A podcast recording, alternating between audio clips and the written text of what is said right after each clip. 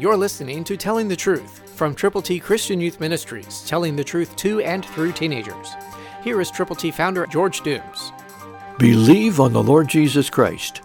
But now I come to you, and these things I speak in the world, that they may have my joy fulfilled in themselves.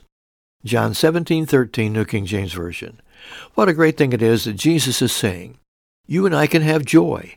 It can be fulfilled in us because of our trust in Jesus, because we have turned to Him from our sins.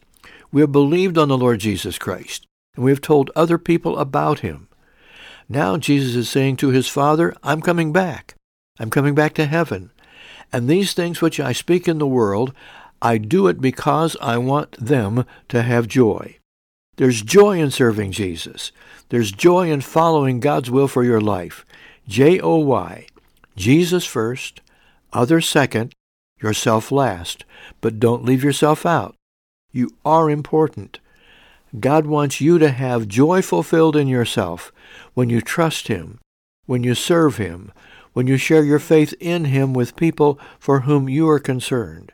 God will bless you, and He will make you a blessing, and He will give you joy unspeakable and full of glory for Him and to Him.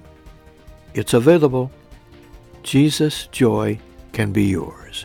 Christ, through you, can change the world.